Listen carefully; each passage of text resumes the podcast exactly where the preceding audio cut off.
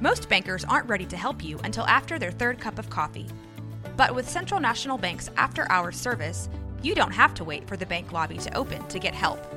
You can contact us from 6 to 8:30 in the morning or from 5 to 10 in the evening, and we'll connect you to a real, live, local person who can answer questions and fix problems 7 days a week. Bank different. Bank Central. Central National Bank. Member FDIC. Is Kansas State just playing average? Is TCU straight up bad? This is the Losers Corner. We had the Winner's Circle yesterday, Losers Corner today.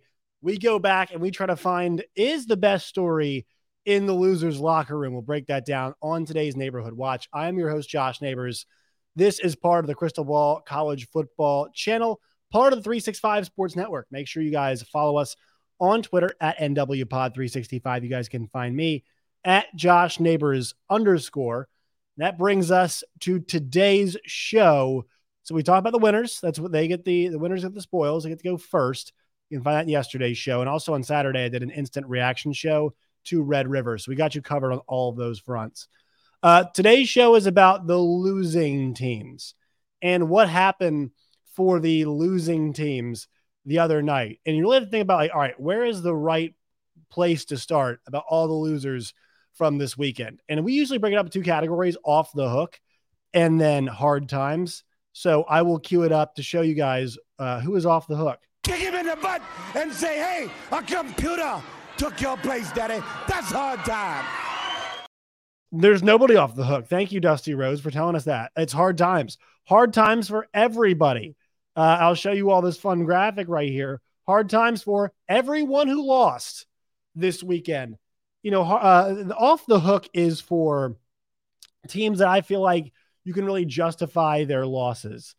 And across the board, like, Texas, you could justify the loss, but man, the way they lost was pretty painful. It was hard times, you know, just the way they've been moving. I mean, Kansas gets a 29-point win over UCF. Like, that's not good. Baylor loses by 25 at home to its rival. TCU loses by 13 on the road against Iowa State. And then Kansas State goes and loses to Oklahoma State. That's a team in Kansas State that wants to contend for the Big 12 championship this year. So, like, it's really kind of a question of, hey, man, like, all the, you know, this is hard times for everybody. So where we should begin, to me, is let's start with Kansas State. So Kansas State on Friday night goes and plays against Oklahoma State, and they lose 29-21. And the thing about this game was how well the pass defense played, yes, for Oklahoma State and how well they ran the football. But, man, guys, Kansas State just really blew me away with the lack of offensive execution. Like, their defense, to be honest, played pretty well, I think, for the most part. You know, you get a game where you get a pick six. So, like, you kind of don't, you know, you definitely don't put that on the defense. And you turn the ball over four times. Like, you're handing them all of these extra possessions. And they force some field goals. They force some punts. They force some turnovers on downs. Just kind of in totality, I thought the defense played pretty well. You know, for the most part, and they give up 412 yards of offense, but that's not like some staggering amount. And I didn't feel like in the second half they were overwhelmed at all. They were able to come back in the game. They kept in the game. But Kansas State's offense, just the receivers not getting open. Their rushing attack was good the other night, but they were throwing a lot because they were playing from behind, and they were definitely 110% chasing this game. So because of that, because of they're in that, you know, chasing game type of state, it made things really challenging on them to get back into the contest. They just could not find their way, like, all the way back. And also, to them going for two, I thought was curious there in OT, or in regulation, and didn't go to OT. In the fourth quarter, I just wasn't really confused by that. But things are not clicking for a team that I thought would have a chance. Now, they were out two of their best corners. They're out the middle linebacker, Daniel Green, but that's part of this, man. You're going to be without guys, and you have to find a way to fight through, still collect victories, still collect wins, and they were not able to do that in this game. And so I think it's now time to start wondering, like, is this just a K-State team that's going to go back to being 8-4 this year? I mean, look at the rest of the schedule. The rest of the, you know, they've got at Texas Tech this week, TCU at home, Houston at K-State, or excuse me, at Texas, Baylor at Kansas, and then Iowa State. I mean, they have got plenty of challenges left in front of them for the rest of the year. And so I'm super curious, like, is this team going to be a, you know, just a top half Big 12 team? Or is this team going to be a team that is able to get themselves back in this thing and contend for a Big 12 championship? And they do not look like a contender right now. They absolutely don't. Off a bye week with that time to prepare, they did not look like a team that is contending for a Big 12 championship in 2023. Fair or not, right? But off a bye, I thought I expected a little bit more. They look like a less prepared team. And I thought this was one of those games where, look, Chris Kleiman got outfoxed, outmaneuvered, and his staff did as well, too. So that was something that I was not accustomed to. And I think it's something that we obviously have to think about moving forward. Like, this might not be the team that I thought and a lot of others in the media thought it was going to be this season. Up next, is TCU bad? Or just, are they not finding their rhythm? Guys, I thought this team had a chance to make a recovery. They might just be bad. TCU, a year after going to the national championship game, scores 14 points. Now, there was an injury to Chandler Morris in this game, but it's not like Chandler Morris was playing well. There were 4 interceptions in this game. They got 150-plus yard rushing effort from Amani Bailey, but still, outside of that, they're not able to run the football very effectively. The receivers kind of look like they're having a lot of the same problems that we talked about before. Their defense has been burned significantly in some of these games. But also they're losing some close games too. Like all of those games where they were winning last year, guys, where it was close dogfight games. They have a 3-point loss against Colorado. They have a 3-point loss against West Virginia at home. And they've got a 13-point loss against Iowa State, man. Like they were not really that close to winning this game yesterday that they played, or 2 days ago rather, that they played in. That is something totally different that we are not accustomed to, accustomed seeing from this version of TCU. Right, of a Sonny Dykes TCU team. And you also say, too, like Gary Patterson. I mean, like you think about a well-coached team, you are winning in the margins. So we're focusing, and we thought about this a lot, too. We talked about it so much in the offseason. The Big 12 needs these schools to start repeating and start going back to championship games and finding their way back into those big games. That's massive for them to do. Like, they want to build I know the competitiveness is a huge draw to this league, but also, too, you want some schools that can compete for championships outside of Big 12 championships. And outside of that, you want them to start winning CFP games. And I think Utah, if you think about the new Big 12 schools, like Utah is the program closest to doing it consistently. TCU did it once, but there are some big questions about can they continually do it? I've got serious questions about can they continually do it? I don't think right now you can say that they can continually, they're going to be back at the top in short order. Sonny Dykes has to figure this thing out, guys. It's a 3-3 football team at this point in time. It's 1-2 in the conference, and they're not losing to really Austin. West Virginia looks pretty good, but Colorado is not an amazing team. Iowa State's probably missing out on a bowl. They're not getting beat by teams that are flat out just better than them on that day. Yes. But better than them in terms of talent, better than them in terms of what you have on the roster, all of those things, and also coaching as well, too. Like, these should not be better schools, better teams, right? First-year Power 5 head coach in Deion Sanders. They do have a good staff they have there as well, too. But also, Neil Brown, is coaching his ass off this year, but in a vacuum, is he much better than Sonny Dykes? No, I would not say that for sure. And then Matt Campbell, really good coach, too, but it's been a tough season for them, and they're getting outfoxed, outclassed in all of those places. They're not winning the margins. They're not as deep as they used to be. So I focus on those two schools first. When it comes to the Big 12 title race, Texas is the next school we have to focus on. The one thing Texas has done is Texas has flipped the script from before when it comes to what they're good at and what they're not, right? The big thing for Texas was they were bad at finishing games in the beginning of the Steve Sarkisian era. They were bad at winning those contests that were close at the very end. They just couldn't seem to get victories in those games. Fast forward this year, they've been better at closing out games. And hell, they were pretty close to closing out this game as well, too, rallying and closing it out. And then the Oklahoma drive happened, and there's no excuse for what Oklahoma did to them, right? Texas is the one team you can kind of let off the hook here. But in terms of a school that I thought had legitimate college football playoff promise, they're still right there. They're still number 9 right now in the new AP top 25 rankings, right? I think that's something you have to obviously acknowledge. They're still in position to do it.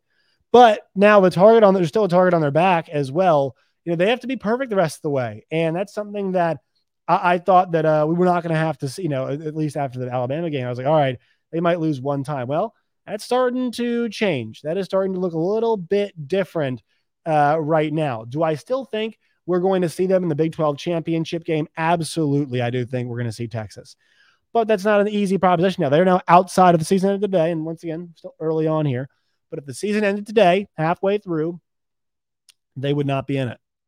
Surprising to me to see that that's the case after what we saw against Alabama. And once again, like Oklahoma's defense was a big shocker about how good the D is playing. That is absolutely something that we are surprised to see how good the defense is. Not that Brent Venables has a good defense, but how fast they got this thing turned around on the season, right? And it's not like it's, once again, some amazing defense that is, you know, like world beaters, but they were up to the task yesterday for the most part against Texas, which I found very encouraging. Make a lot more plays than they did before, right? So with that in mind, like, you know, but still feel like Texas, I still feel like Texas should be the better team than them. And Oklahoma credited them for jumping on Texas and making light, you know, Texas is always playing from behind. Texas is always chasing that game, right? If they meet again in Arlington, I feel like we get another close game. And if Oklahoma beats them twice, you know, whatever. But at this point in time, if they played again, I'd still pick Texas again. I'd still do that. Still feel pretty good about what they have on this roster and this team. But the pressure's now ramped up a bit more, at least in the sense of, you know, potentially being a college football playoff team. That pressure has been ramped up, ratcheted up more now. Also, losers yesterday, UCF needed to be taken to task for that effort that they put out against Kansas. Kansas is a very good team, but a Gus Malzahn coach team with that much talent on it, they do have some good talent, even with having two quarterbacks, should not get beat by 29 points against Kansas. They should not allow 400 rushing yards against them and 4 rushing touchdowns. There were almost 3 rushers that had 100 yards individually. There were massive gaps, massive holes all day. This game was never close. It was never competitive. The first quarter, sure, but from the first quarter on moving forward, this game was never competitive. It was never close, y'all. That was just not the case. And UCF getting smoked in that way, and they're now 0-3 in conference. And I think a lot of the other schools are going to have a tough time too, but 44 points, 36 points to Baylor, and 51 points to Kansas. This is not a good defense. And if they got a couple nice close, you know, the close victory against Boise was a nice win, but like they do not have any good quality wins in this game on this roster, on this schedule, excuse me, besides this. And they've got a 13-point loss, and that game was a little bit closer. K-State stretched it out. 13-point loss, 1-point loss, and a 29-point loss. I mean, those losses have gotten, you know, like one sideways loss, one close-ish loss, and one you just absolutely smoked the lead loss, right? At Oklahoma, West Virginia, at Cincinnati, Oklahoma State, at Texas Tech, Houston. The road to 6 wins, it's there, but it's going to be an uphill climb, it feels like, for the Knights. At OU, I'm going to say it's a loss. At Texas Tech, I also think, I mean, it could be a closer game, but I'm going to say it's a loss. You know, West Virginia at home's a really tough game. Oklahoma State at home could be a tough game, but it's there. I think they do make a bowl game, but it's a much more challenging proposition than it was before. Then we get to the Baylor Bears, who got smoked yesterday and were never close. And here's the thing, guys. Like, I'm watching it right now with Arkansas. Sam Pittman trying to reach his players, trying to reach his team, trying to get this thing turned around, and it feels like he just cannot do it. Dave Aranda is not reaching this group with the way that he's trying to coach right now. And I'll also tell you guys this too, like, I don't think this group is particularly talented in the significant ways that they have been in the past. They've got some good pass catchers, but this thing as a whole, in totality, is not gelling at all for the Baylor Bears. And I'm not sure what's going to change it, right? They've had a bunch of home games. They've had Texas State at home. They've had Utah at home. They've had Texas at home. They've had Texas Tech at home. They have lost all of those games, right? Their one win is LIU at home, but LIU is not a team, and you know, count the Power Five. They've got one Power Five win and they were down 1,000,000 points when it happened, right?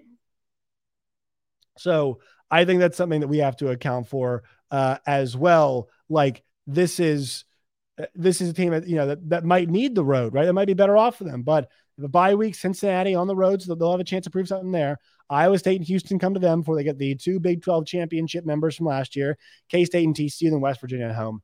I mean, this does not look like a bowl team at this point in time. 4-2, the rest of the way to get you into a bowl. Is it in their schedule? Yes. Will it happen? I don't know. And they've got some serious problems. And I'll tell you what, guys, 365 Sports is as good as anybody with their coverage of Baylor.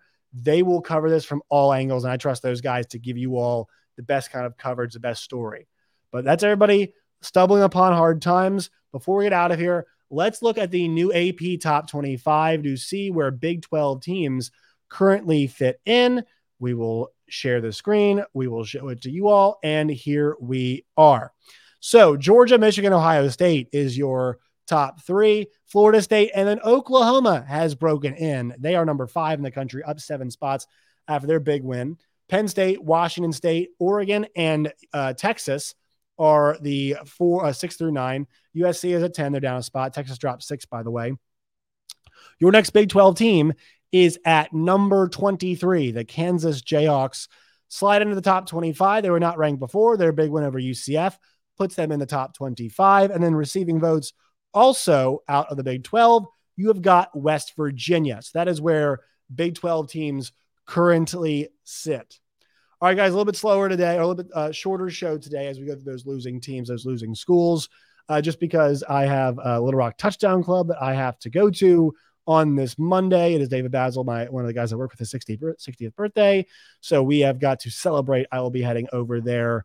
I'm actually there now when you all are watching this show. So make sure you guys follow us on Twitter at JoshNeighbors _ at NWPod 365. You guys can find me at, once again, at JoshNeighbors _. Like the video, subscribe to the channel as well. We'll talk to you folks tomorrow with Power Rankings.